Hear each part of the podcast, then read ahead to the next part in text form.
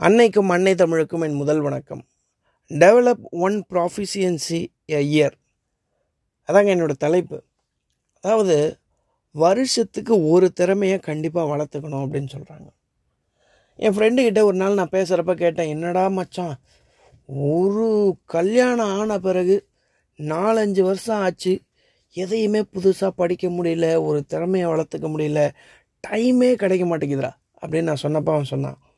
ஏன்டா கவலைப்படுறேன் நாலு வருஷத்தில் என்னுடைய பொண்டாட்டி எப்படி சமாளிக்குதுன்னு நான் கற்றுக்கிட்டேன் என் பிள்ளைங்களுக்கு எதை கொடுத்தா அவங்க அமைதியாவாங்க சமாதானம் ஆவாங்கன்ற விஷயத்த நான் கற்றுக்கிட்டேன் மாமனார் மாமியார் நம்ம ஃபேமிலி ரிலேட்டிவ்ஸ் அவங்களுக்குள்ளே வரும்போது ஒரு பிரச்சனை நிறைய வரும்போது அதை எப்படி டேக்கிள் பண்ணுறது அப்படின்றத நான் கற்றுக்கிட்டேன் இப்படி பார்த்தீங்கன்னா நிறைய ஹியூமன் ரிலேஷன் கூட எப்படி ஹேண்டில் பண்ணுறதுன்றதை நான் கற்றுக்கிட்டேன்டா அந்த மாதிரி நீயும் கற்றுருப்ப நல்லா யோசிச்சுப்பார் அப்படின்னா.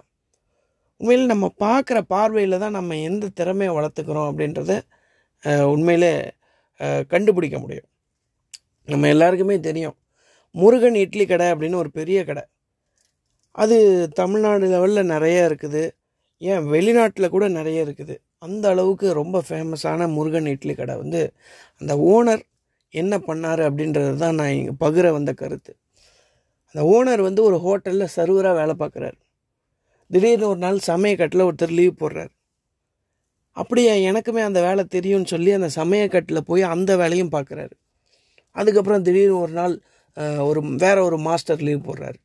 அதையும் நான் ட்ரை பண்ணுறேன் அப்படின்னு சொல்லி அதையும் கற்றுக்கிட்டு இன்னொரு ரெண்டு மூணு வருஷத்தில் அதையும் கற்றுக்கிறாரு இப்படியே ஹோட்டலில் எந்தெந்த இடத்துல ஆளுங்க இல்லையோ அங்கே போய் அந்த தொழிலை கற்றுக்கிட்டு இப்படி ஹோட்டலில் இருக்கிற அத்தனை வேலையுமே ஒவ்வொரு வருஷமாக ரெண்டு வருஷத்துக்கு ஒரு தடவை ஒரு வருஷத்துக்கு ஒரு தடவை மாற்றி மாற்றி விஷயங்களை கற்றுக்கிறார் இப்படி கற்றுக்கிட்டு முடித்த பிறகு தான் பணம் சேர்த்து வச்சு முருகன் இட்லி கடை அப்படின்னு ஒரு ஹோட்டலை ஆரம்பிக்கிறாரு.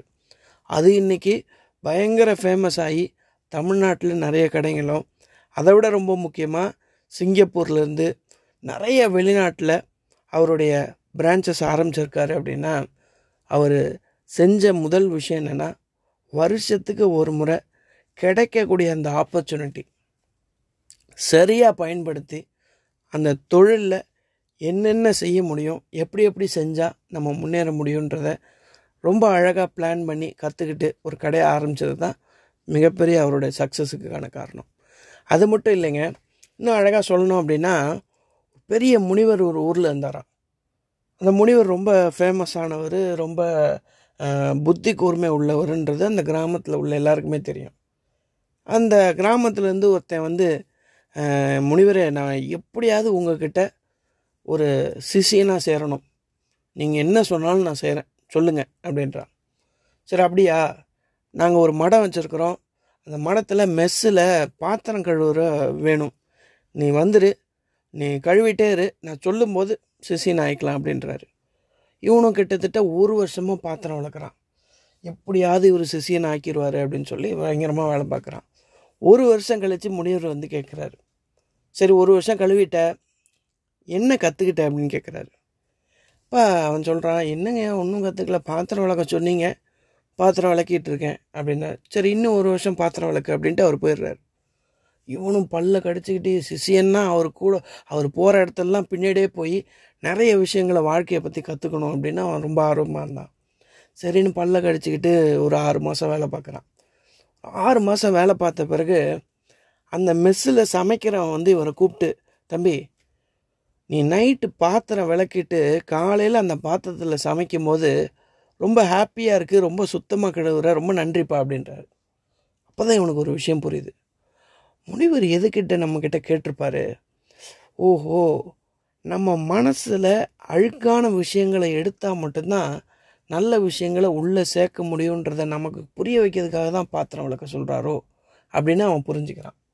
கரெக்டாக ஒரு வருஷம் கழித்து முனிவர் வராரு. கேட்குறாரு அவன் அனுபவிச்சதை சொல்கிறான் சொன்ன பிறகு தான் இப்போ தான் நீ வாழ்க்கைனா என்னென்னே புரிய ஆரம்பிச்சிருக்கு உனக்கு அப்படின்னு முனிவர் சொல்லி அதுக்கப்புறமா அவனை சிசியனை ஏற்றுக்கிட்டார் ஒரு சில விஷயங்களில் நமக்கு இந்த மாதிரி ஒரு கஷ்டங்கள் கூட வரும்.